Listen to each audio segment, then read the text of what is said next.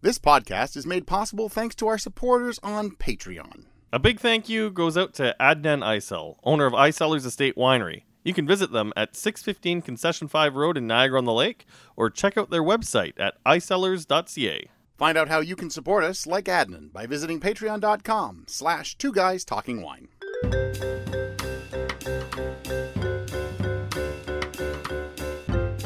You're listening to Two Guys Talking Wine with Michael Pincus and Andre Pruitt. We are doing a podcast that is literally months in the making, where, you know, it's not terribly difficult to get Michael and I in the same room, but apparently to get Michael, myself, and Lindsay Groves in the same room was damn near impossible between Michael traveling to Europe and me just being insanely busy. So we are going to do um, a proper social distanced tasting of the uh, Taylor Fladgate ports.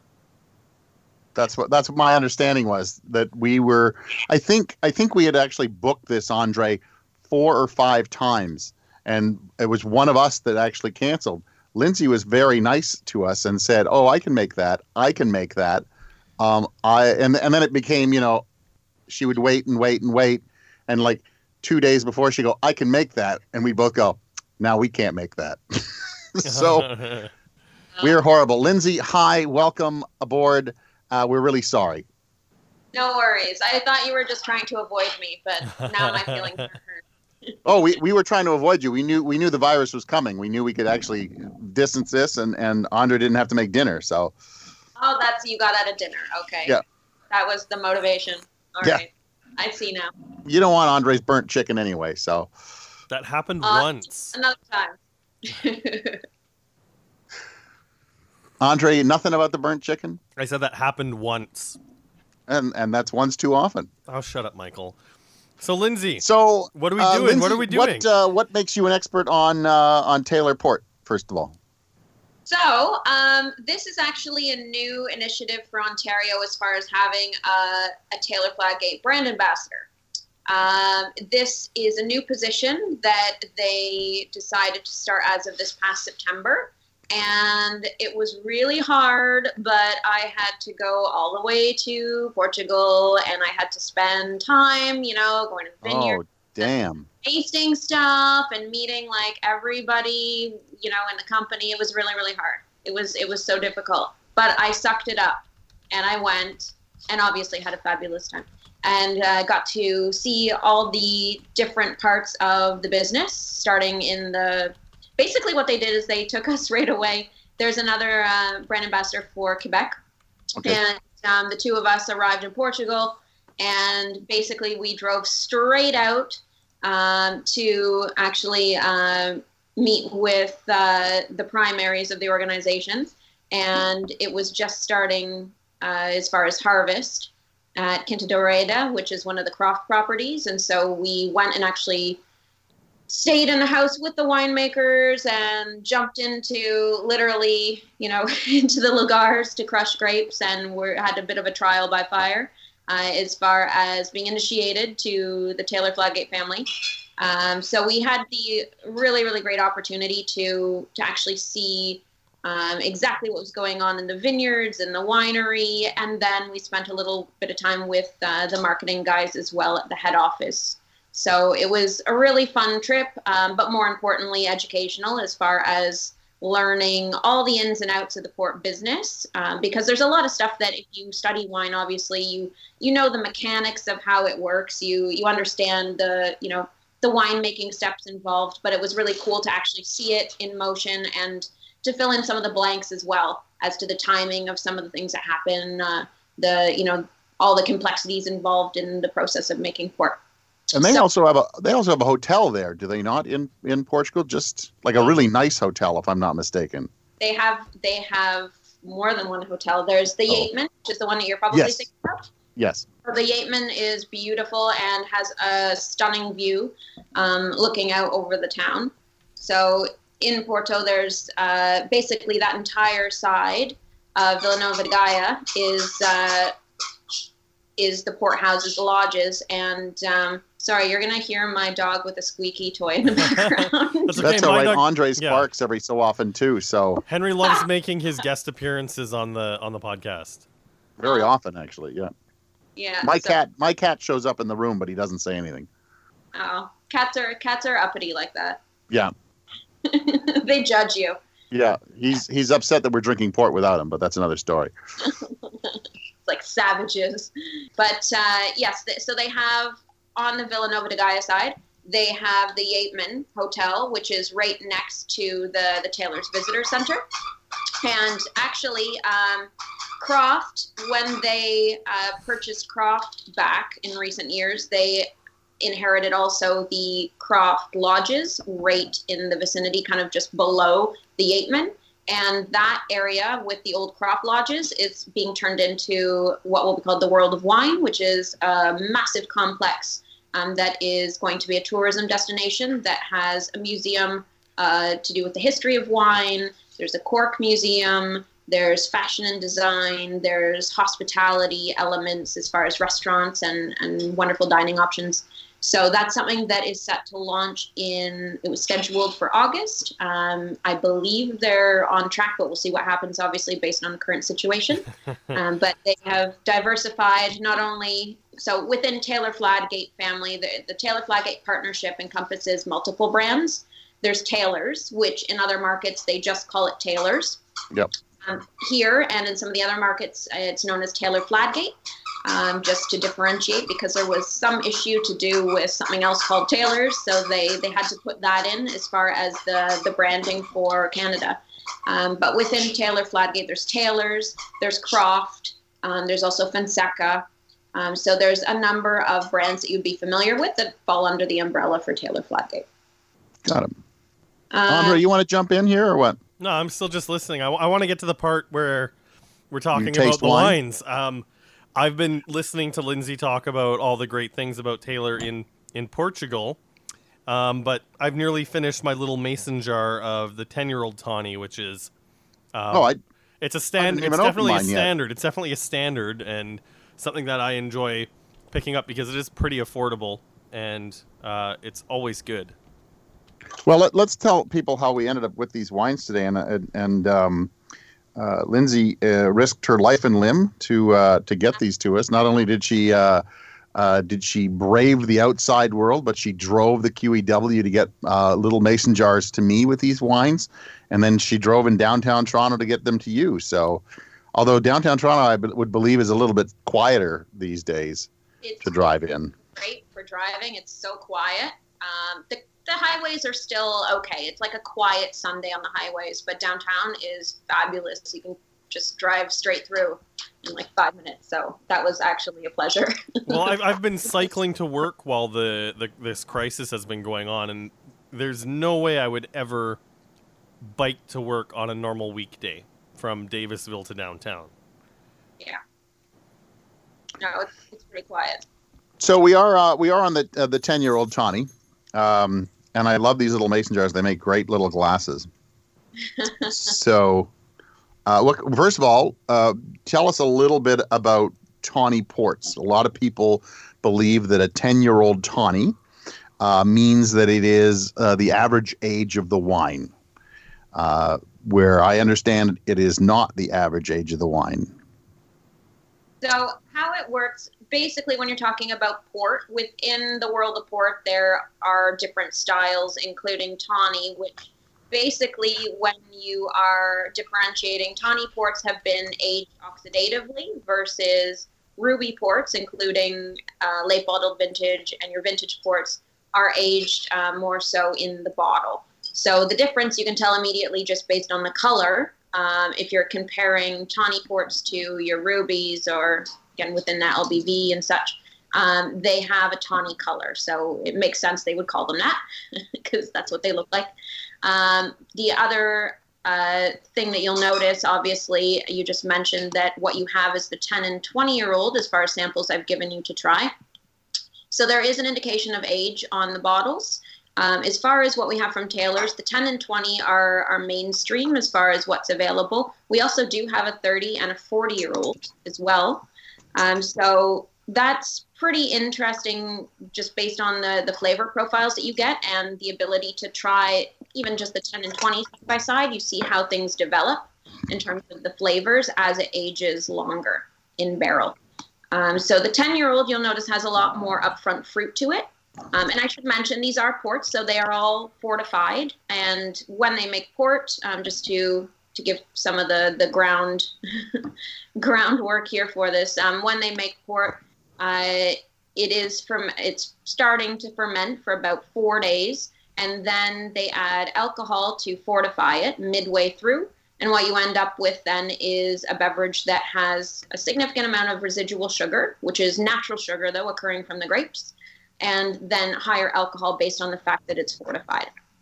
And these all are blends of multiple different grape varieties that are traditional varieties used in the Douro.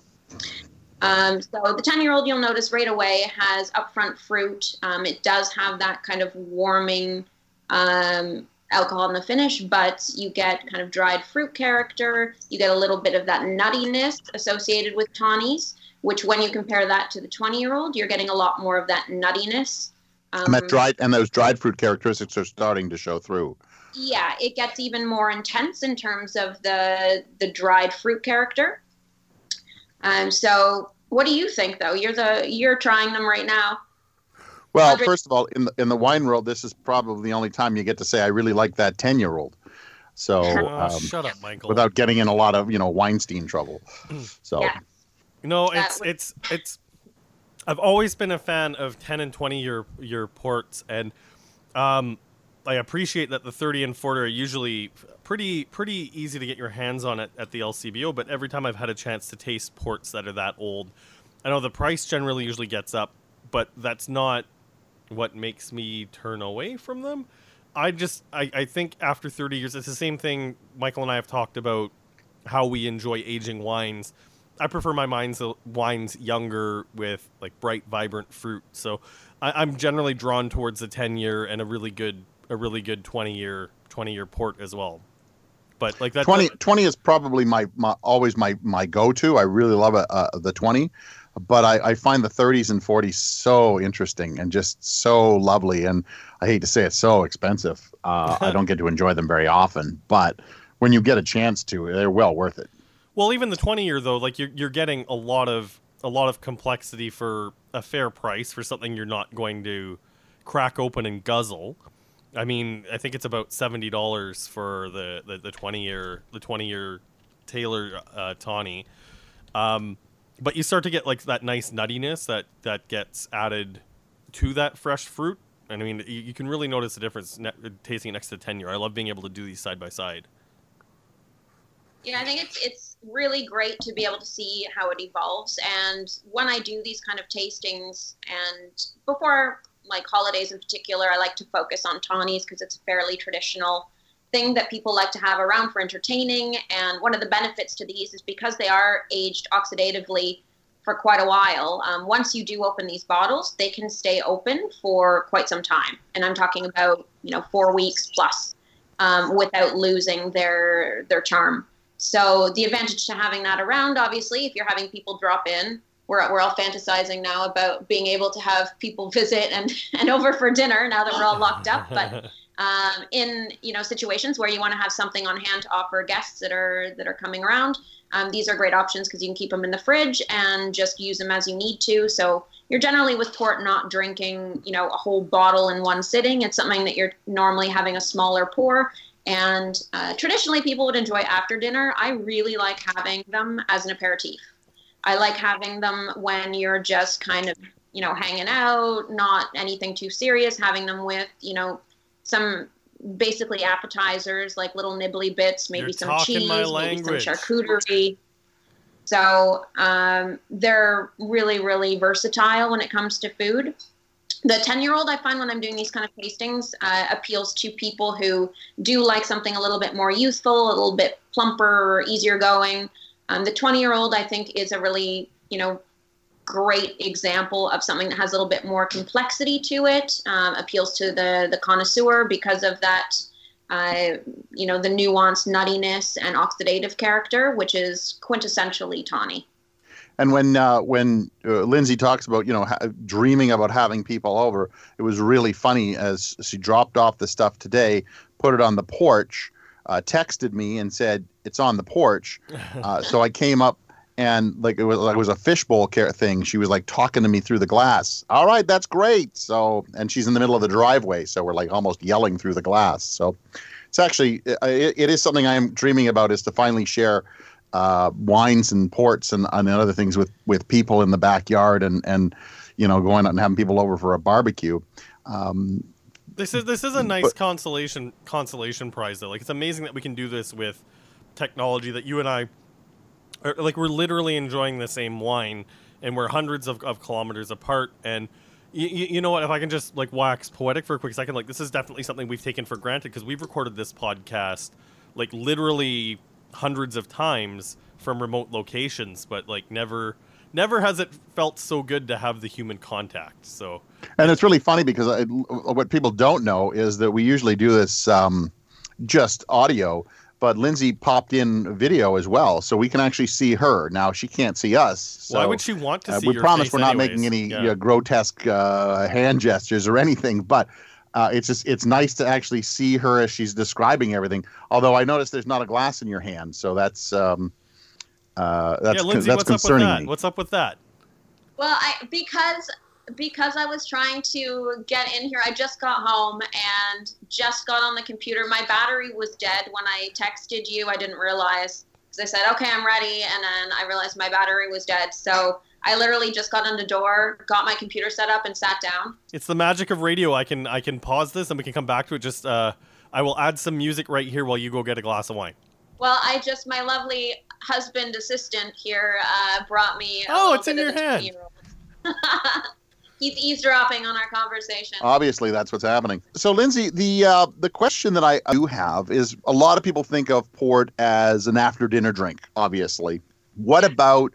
Uh, is there anything that you would pair food wise? I know Andre's a big wine and food pairing kind of guy, and he's always talked about ice wine and fried chicken, which, believe it or not, is a as weird as it sounds, but it can it can. Uh, Oh, I would do I would do port and, I would do port and fried chicken in a heartbeat, and I would. You know, it's a thing, Lindsay, when you talked about like connoisseurs appreciating the twenty year port, but it's the it's the cool thing about port is that it's it's probably one of the more accessible snobs wines. Like you don't need to be an expert to be like, oh, well, yes, this does taste a little bit like almonds and uh, you know, like purple candies. Like it's it's very very tasty. But uh, I know you talked and, about sa- and and sacramental wine. But Uh-huh. um, But I know what you would talked- you? What, what I was trying to get at is, would you pour these for a dinner in any way, shape, or form? Like, what would you pair them with? I would totally pour them with and almost anything. Um, I was saying I like having them just to kind of because they're versatile. You have sweetness first of all, which sweetness goes well with other sweetness in terms of food items. But um, more interestingly, it works really well with anything salty and savory. yes, So like it with salty stuff. Um, like if you have some mixed nuts, if you have chips, um, even you know like pretzels, something like anything with salt and the sweet is a really nice combination. And traditionally, port, um, the pairing that you hear about all the time is with Stilton. It's a an English thing that they specifically do around holidays. Um, it works so well because port obviously is intense, it's sweet, and then you have the Stilton that's salty and savory. Um, so that's a, a classic pairing, but I really like aged cheddar with them as well. I love any kind of aged, um, kind of sharp cheese. So I actually really love manchego and stuff with them. Um, anything that has a bit of a bite to it in terms of, of cheese styles. Um, but also, it just goes, if you're having like little aperitif with some items that are just being passed around, um, it can go with almost anything. So I, I don't think that there's any hard and fast rules when it comes to food and wine pairing. I'm a big, big uh, advocate for just being creative and enjoying what you like. But what about a main course? Would you think about? yeah, yeah, yeah. Like, like, what, what, what would you think would be? You know what? I, I need to, to show off, uh, the these ports, but like, I just I want to bunker down and, and put some really good food on the table. I'm giving you all my secrets now, so now I'll have to kill you. But um, no, uh, uh, I would do If the virus doesn't get you, Lindsay will. Jesus, Michael. Uh, now that you have my secret inside information on food pairings. Uh, I would do the 20 year old actually with a, like a really, really rich mushroom risotto. Would be Yeah. killer. Um, also, the LBV and any of the vintage ports. But I mean, if you're looking for something just kind of everyday, not breaking the bank, the LBV is fantastic if you have like a big fat ribeye. Um, and if you did especially like some kind of a, you know, a fruit reduction, a blueberry reduction or something in there would be amazing so that you get the, you know, the fat and the salt from the meat, but then a little bit of sweetness of, of some kind of a reduction or even an aged balsamico with that would be phenomenal. Um, so any, it has to have, in terms of food, you want something that has enough flavor to compete with a port because port isn't shy typically. It has a lot of flavor and I, it needs something to compete with it. Um, so in the world of you know cheese and stuff, this isn't something necessarily that I would put with you know a brie or a goat's cheese. You need something with a little bit more of a hit to it. Um, but red meat with your your vintage ports uh, works really really well. Anything that has that kind of intense gamey character in the way of mushrooms and root vegetables and stuff, I find works really well. Oh, I've, Uh, I've, I've got to, I've got to, th- I've got to throw one out there now that you've, you've mentioned it, and I, I've thought about it. Um, in the, in the depths of winter, and thankfully we didn't have a, a terrible winter. And I know Michael and I have talked a little bit about how we're taking our wine and food pairing significantly less seriously. I picked up a bottle of uh, Taylor uh, late bottled vintage port, and I uh, made some lamb shanks with it, uh, with some root Oh, I can see vegetables, with some parsnips uh, and potatoes, and I used half of the bottle in the gravy that I used for the lamb shanks, and that sweetness, like paired with the saltiness of the of the gravy on top of the gaminess of the lamb, was just one of the great things I've ever cooked. And I'm sorry for anyone listening. I freestyled the recipe, so there is zero percent chance I could ever recreate it. Can't be replicated. yeah. No. Oh, but that, that- sometimes you can you can make the best stuff when you freestyle. Like you, you take a base of a of a recipe, and then you just kind of add stuff to it. I've I've done it so many times. It's it's the reason why I, I like cooking over baking. Baking has actually brought me to tears at times because things don't rise, things don't do something. But cooking, you can just throw whatever you want. You like garlic? Throw throw spoonfuls of garlic in that thing. You can't throw spoonfuls of flour into anything. Wow. It's more scientific, whereas Yeah. uh, yeah, cooking is a little bit more intuitive, kind of organic in the way it comes about. So I'm I'm on to the uh, late bottled vintage, which Oh, is you've the leap- you've leapfrogged me. 2014, You've and I leapfrogged me. Hang believe uh, just before we went on, Lindsay said that uh, both the 14 and the 15 are available. Tell us a little bit about what late bottled vintage ports are, which are probably one of my favorites uh, as far as uh, as the port family goes. Um, yeah, just tell us uh, tell us what makes a late bottled vintage. So this is actually really cool to be talking about because uh, I don't know if you knew or not, but it is actually the 50th anniversary of the LBV style, and um, Taylor's was actually the first to make an LBV, a late bottled vintage style. And how this came about is because vintage ports are the kind of wines that, historically speaking, you would buy a case when, if you had a, a baby, you would buy a case of wine when that baby was born, and it would be coming around to kind of drinking age when that kid was probably close to getting married in those days. So, um, because it's not an instant gratification type of wine, uh, it obviously takes a lot of effort to to spend the money first of all on those kind of bottles and to also cellar them. And so Taylor saw the opportunity to come up with something similar in style, but with a little bit um, more kind of hedonistic appeal as far as being able to not wait that long before you actually crack open the bottle and enjoy it. So um, the LBV, uh, I was mentioning it's it's the 50th anniversary coming up. So there's going to be some. Actually, I have uh, some media releases about that stuff. Um, there were going to be some events around it. I'm not sure what it will be happening now based on circumstances. Um, but the LBV, it's at 19 bucks. It's, it gives you the opportunity to get something that has all the, the structure and the heft, um, kind of more in line with a vintage port, but with a much lower price tag. And again the the instant ability to open that bottle when you've purchased it and enjoy it.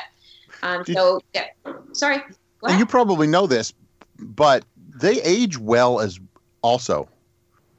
you can't keep the, anything that has that amount of, of alcohol and, and sweetness those are natural preservatives and you mentioned ice wine before as far as um, food pairings but things like ice wine too i mean when you have sweetness like that and ideally some acidity to kind of keep everything together anything like that can age for quite a long time Like I have, I still have some. Uh, I was just checking my my wine cellar while you were chatting about the late bottled vintage. I still have some 05, 07, and 09 late bottled vintage.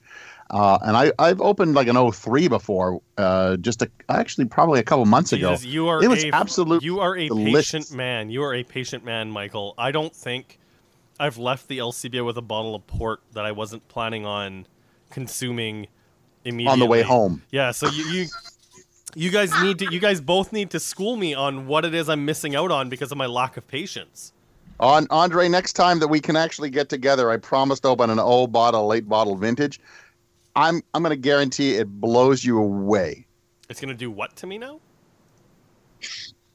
whoa whoa Look here, Mister. I drink on the bus. yeah you, you didn't specify as long as long as you're taking the bus after shopping at the lcbo and opening that bottle then that's okay Yeah, I I thought have- I would. I should throw that in there instead of throwing Andre under it. So yes that's fair So yeah, late bottle vintage is just. I guess uh, I I always tell people it came about because you had to do something else with those grapes, right? You can't just always make a vintage port. Like, how many times a decade do they do they declare a vintage for a vintage port? So vintage port is generally declared about three times a, a decade. Um, so they save the best, best years to actually declare a vintage. And what that means by best is normally they're looking for a year where you're getting a certain, well, they don't have trouble with ripeness. So that's already generally, you know, in the cards. But when you have a little bit more elegance in the wine and more character, um, then they have enough experience as well now to have a pretty good sense of what's looking like a declared vintage or not. Um, but every it, it depends on when you're talking about um, different houses as well. Everybody has their own kind of idea as to what constitutes their house style, what kind of things they're looking for. Um, so it should also be noted, uh, Taylor's has a, a, a style that's different from Croft, which is different from Fonseca, which is different from all the other port houses out there as well. Um, so what I've given you there, as far as the 2017s, is the Taylors as well as the Croft for comparison. Because you'll notice even from the same year, they're going to be drastically different. So even when you talk about a declared vintage and the fact that that's only happening three times a decade, um, even within those declared vintages, every every producer is going to have a slightly different style based on their vineyards, based on kind of their you know philosophies and how they traditionally are making like this. The production method isn't going to vary dramatically, but obviously the the blending and the the vineyard complexities that all go into this are going to result in different styles for each producer. So I'm going to put you on the spot in the uh, in the year from 2010 through 2017. Obviously, they haven't declared after that. What are we, what are our vintage dates? Or if you want, and if you have them, let's say the 2000s. What are the what are the declared vintages in the 2000s? I thought I, I didn't know I was going to be interrogated. I, I uh, wasn't ready to do MW style drilling at this point. But um, as far as recent vintages, the 2011 and then the 2016 and now the 2017s are the current. So you still do find some 2016s. Uh, I was mentioning the the destination store uh, for Portugal, the one on St. Clair West, has some of the 2016s. There's a few other stores that have some around still. Uh, 2011 is a little bit less so. Uh, but in terms of like if you're talking about the 2016s versus the 2017s, um, the 2017s are even a little bit more kind of big and plush and and kind of uh, what's the word extroverted. I think I would use as a an example of how to describe. 16, 16 seems to be a, a great vintage all over Europe. I just came back from Italy. Well, I can't say just because people will start shunning me on the streets, but I, I've been back now for for over a month now, uh, and it just seems like 16 was a great vintage in Tuscany, in Umbria, all over all over Italy, and uh, it it seems that 16 was also a great vintage all over Europe. Yeah, there's. I mean, it depends on what you're talking about, though, because whenever you have a vintage, I mean, yes, it could be widely, you know, good for even reds, but obviously, if you start drilling down a little bit further into, you know, it, what's good for reds isn't necessarily good. It could be good for whites, isn't necessarily Very true. for different, you know, areas depending on what they're valuing in terms of the the combination of of components as far as the grapes. So so yeah, I mean, there, when you're talking about reds, I think it's a little bit, little bit easier to generalize. But even within that, you have so many different grape varieties, and it really does come down to region by region. But um, 2016, for yeah, for a lot of red regions, it was really great vintage. So, Andre, just uh, just to discuss with you a little bit. Um, so, did did you try both the Croft and the Taylor? Oh, I'm still on the 14. Did I miss something? Yeah, you open up the. Okay, so uh, I guess Lindsay and I are going to talk while you. Uh, no, while you know what? try I'm the actually, I actually uh, took. A, I, I, I was checking the price of the 20 year Tawny a second ago on the LCBO website. I was correct at 69.95. Uh, but I did take a look at the vintages site. Hang on, just get, let me take a second. So the Taylor 17. So I did send you the link. Uh, Ooh, the raspberry jam. 2017 vintage ports have gone out through Vintages Online as a special offering. I'm looking at that right now. Um, should I buy the six liter bottle for $1,285? Obviously, And, When and, we're- Andre, what a dumb question and that how was. long should I, I, know age you, it? I know you have credit card in hand right now. And how long should I age it for? Um, well, it depends on how long that you can you can not open it. I think is is more reasonable. He's drinking that on the bus on the way home. You know it. I feel like this is more of a more of an issue with your impulse control than when the wine is actually going to drink well. but- Jesus, like I, I yeah, opened I opened I opened a three liter bottle of um, Bourgogne last summer at a cottage, and I mean, a, a Magnum is already bigger than you think when you're actually carrying the bottle. When you like when you say it, like, oh, two bottles, that's not that much wine, but when you carry four bottles in in one hand, like I had to walk around carrying that bottle like it was a Stanley Cup. Uh, a six liter bottle of port, man, that's a good Friday night. there I've, I've I've seen a few six liters in my day, and they're the, you you you don't realize how big those bottles are until you actually, you know, try to pick them up and figure out who the hell and when are you going to drink this. Well, you need to you do need to buy one though, Andre, because when this is all over and you have like a massive killer party with everybody you know over, then you're gonna need a big bottle. Oh, right? it's, Lindsay it's, and I it's are already, going to be it's, there. It's already in the works. I am planning on throwing a seven day dinner party with breaks for me just to go to work. So so Lindsay and I are going to be at that party, and uh, we're looking forward to drinking that that port. So you you better get it now. those would be the the larger format bottles. Uh, people will buy sometimes just because it's fun to have one in your cellar and have bragging rights, but also if you you know for a wedding or for a future event, um, there's that benefit, or more commonly for restaurants, or if they do have a cellar of you know stuff that they're not looking to turn over right away and they can actually hold on to. Then the larger format bottles are something interesting to have, especially when you do have larger groups or you know if there's there's business dinners things like that where people are willing to spend a Business little bit more and have something more special then uh, those can be a really cool addition to a wine list I do Andre, love, when I your do uh, love your that you're child becomes 21, we'll open that bottle. I, I love that you're talking to us about throwing business dinners like we are fancy business people. Maybe i don't know No, we we are far from fancy business people. We were talking about not wearing pants to the the podcast because we were just we we didn't have to actually be in the same room with people. So i'm giving you the benefit of the doubt that maybe you do have you know a side of a side of you that uh, throws business dinners i don't know no, we You, you we know, barely you have know us presentable better than pants. that. you know us far better than that. So Andre, did you taste the uh, the the vintage ports? Did you can you at least talk about them now? It it actually reminds me of a boozy version of my mother's raspberry jam, and that is one Both of the of them? highest. The high, uh, yeah, they're both. I, I find the flavor. Did you not find a? Lindsay talked about a stylistic difference. Did you not find a stylistic difference? I'm just going back to them. Hmm. Now, And maybe because we're drinking them out of mason jars, I'm just not sure. hey, but you I can't- I put them in mason jars. You didn't have to keep. I would not advise uh, mason jar as a, a necessarily a This- complimentary. The, this is a great the- vessel. Uh, the it, Crofts- it made it even better. The the Croft is a little bit more silky on the on the finish. I Um, find that too. Yes, very uh, almost sweet-ish.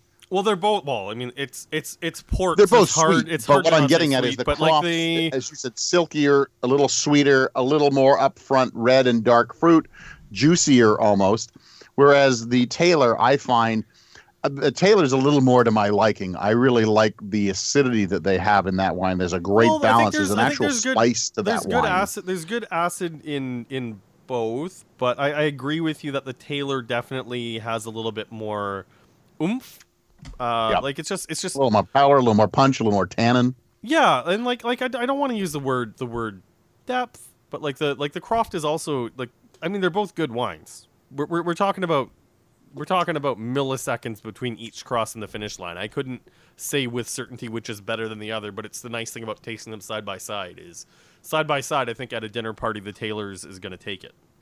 Uh, well, I like I like the Taylors. I find uh, if we were talking about foods to pair it with, I could probably pair it with more things. Uh, the Croft I'd find at my local church, but uh, if they were a high end church, I mean. But um, the Taylors is is is more more to my liking as far as as a port goes because there's definitely some depth, some complexity. The Croft I find would probably be um, your novice port drinker, somebody you're just getting into uh, vintage port, and you say, you know what, try this one, and and I believe it'll have more fans because it has that smooth, plush juiciness, lots of fruit. Obviously, the acidity is there, or else you'd just be drinking jam. Um, but the, but it, it seems to be a more approachable port as opposed to the Taylors, which has got depth, complexity, and that is your more intermediate to um, more uh, you know what, though, experienced Michael? port It's, drinker. it's it's the moot point about port in general. Is it's nice to have the three of us who have all tasted a lot of wines and know more than our our parents about wines, but to be able to talk about the nuance in these wines. Like I want to go back to something I said earlier, where if I brought any of these bottles to a dinner party, I wouldn't feel guilty about opening them for anyone who knew nothing about wine. And frankly, if someone wanted to taste one of these and say, "Oh, it's too sweet" or whatever, like fine, that's personal taste, but they would still get it. Like there's nothing that's really difficult to get about these wines. Like it's and if and obviously if you had just bought uh, if you had just brought them to a dinner party, it would have meant you just bought them so and opened them. So I don't know if you'd ever see the that that vintage port in ten to twenty years. At my house, probably not. I think you're right on the mark there, Andre, though, as far as even with vintage ports. Um, so these are babies. I mean, in comparison to, uh, you know, their potential. Um, being from the 2017 vintage, but even so, if you if you were to try a brand new Barolo or a brand new Bordeaux, in many cases, they're gonna be pretty rough around the edges which I think it's really cool to be able to try the younger vintage ports like this and still be able to enjoy them as they are now. And certainly they will develop, and the intention generally is to let them develop and and get even more complex and nuanced and and really shine. But being young as they are now, that you can still appreciate uh, the obviously the power and the structure and but but just the plushness of them, which is easy, as you mentioned, even if you're not someone who maybe has a lot of experience with port or with wine in general, it's still very easy to enjoy. Um, it's easy to pick out some of those fruit flavors and to you know to get what it's about. Hey, and then for people who are more into wine, you get into all those other layers of stuff going on. Lindsay, I have a question for you that's kind of uh, general because you're a, a brand ambassador, so you're trying to get these bottles in, in front of people. And I, I just want to share a bit of a story with you and Michael. When I went to Portugal um, a few years ago, I was there for Vinho Verde, but I went down to um, the shore of the Douro and visited a, few port houses on the few hours of free time I had. I brought back a delicious bottle of tawny port that was not Taylor's, I'm sorry, but it was a, a bottle of tawny port that I, I saved for when my mother was visiting from Saskatchewan, and it was like pulling teeth trying to get that wine into her hand. Which is like, no, mom, it's not what you think it tastes like. It's not like the port wine that your grandfather was was drinking from Brights or whatever. Yeah. Is it hard to convince people to taste these wines? And then the the follow up is once they taste these wines, do they realize that it, it doesn't taste like what they think it tastes like? Uh, it's interesting because it really depends on which kind of part of the demographic you're talking about. Because I think with a certain generation, like my parents are not wine people, and they generally would buy things like port and sherry, whatever the local, you know, the local pretend version of that was, being brights or what have you. They would buy them typically for cooking. Um, maybe a little bit for kind of sipping on, but more often than not, it was for for cooking. And so I think in a certain age range, people might have the impression that you know when you say port or sherry, they're thinking about not the you know what we would consider to be port or sherry, um, and might have certain preconceived notions in terms of the quality or the style. But I think with anyone that knows their wine, port holds a, a, a special place kind of in the world of wine. And that I think transcends generations just based on the, you know, the reputation it has. And then when you're talking about younger generations that maybe don't, they're just getting into wine, they're not, you know, wine drinkers. Um, I think the appeal to these is that you do have some sweetness there. So it's not, you know, super bone dry and aggressive and kind of hard to get into. It doesn't, even though it does, as mentioned, have the capacity to age for decades, it doesn't necessarily require that in terms of just being able to enjoy a glass.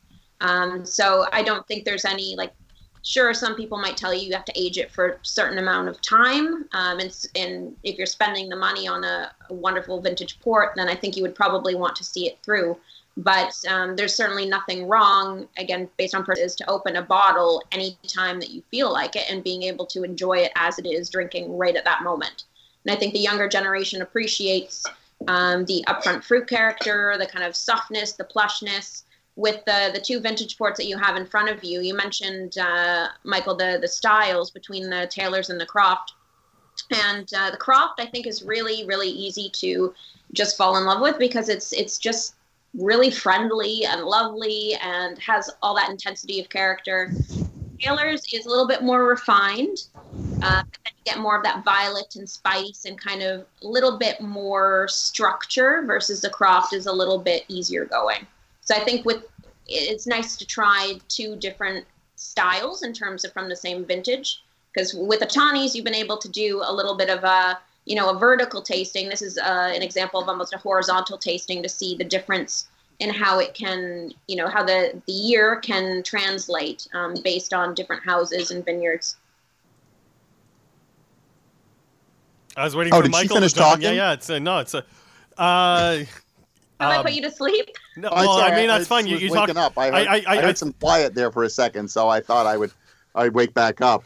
I think calling a, a, a port tasting a horizontal tasting is definitely an apt dis- description because if you drink a lot of these at once, you do need to be careful because the alcohol levels are higher than regular wine. I think that's the the full disclaimer that we need to remember. But man, They're usually 19 to 21 percent, and and I was just thinking about it as I was uh, sitting here. So Andre, um, be, because you're home and you usually have a really tough day, and then when we start drinking, you uh, you you have a, a, a tendency to just drink it. Uh, how many of your your mason jars are empty? Uh, two. I'm behaving myself. I still have three. Although we both talked about how much. Okay, I, I now know what kind of drinker I am. Though. I have none that are empty. I actually have more than half in each one. I, I know what kind of drinker I am though now because the Crofts 2017, the Crofts 2017 is the one that's the the emptiest out of the late bottled. I'm saving the Taylors You for last because I, I like the Croft is just is drinking really easy because of that softer finish. and that uh, that that Taylor's 2017. I'm looking forward to savoring um, while I go make some turkey tacos in a minute. Oh, I'm making egg roll in a bowl tonight. Lindsay, what are you making for dinner? Um, I don't even know yet. I haven't thought that far ahead. You want to check with your husband? Maybe he's making it. Uh, not yet. He's working, but we're we're close to needing to go and do another grocery run, so it's going to be limited options tonight. we're we're scraping the bottom of the uh, the barrel tonight, I think. At least Andre's leaving t- uh, turkey tacos outside of his door, so you can go pick it up. So one thing you mentioned actually that just kind of uh, reminded me because these also have the sweetness, they do go amazingly well with anything that has spice. The the higher alcohol in these can make the spice seem a little bit hotter, but if that's not a problem for you, uh, the the sweetness really goes nicely with anything spicy. So if you were to do something with like say barbecue wings or Indian takeout or things like that, go fabulously especially with something like the LBV because it has that really, again, upfront fruit um, and sweetness without as much uh, structure necessarily as a vintage, a full on vintage port. Um, it's a little bit more approachable and would really work nicely with a lot of that if you have something spicy. So, Lindsay, we, we never uh, we never uh, at the beginning never said what your qualifications in the wine world were. Maybe we should at least tell people that you you know you have some qualifications, not just that you're the brand ambassador like uh, like those those beer girls that we see. No, I just walked in off the street. Yeah, uh, that's probably what it is. Such but- a weenie, Michael. Sometimes. Um, my background is I got in, I was lucky, I got into wine early. Um, I left university, I was studying philosophy and political science, which I never would have got a job with anyway. But uh, I left university and started a program at Niagara College for winemaking and viticulture.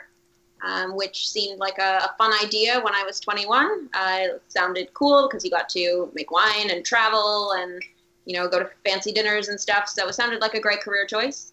Um, so I got in the production side originally and spent some time traveling and and uh, doing harvests, and then came back to Toronto and got more into hospitality. I had since I was old enough to uh, bartended and been in hospitality anyway, but then got into somming and uh, a little bit more into kind of the serious side of fine dining. And uh, in the process, I did my sommelier credentials through Algonquin College. I started doing the WSET courses, uh, the Wine and Spirits Education Trust out of the UK. And I'm a huge, huge nerd and I like studying, so I decided to be really masochistic and take on the Master of Wine. And I'm halfway through that now. I've finished my passed my theory last June.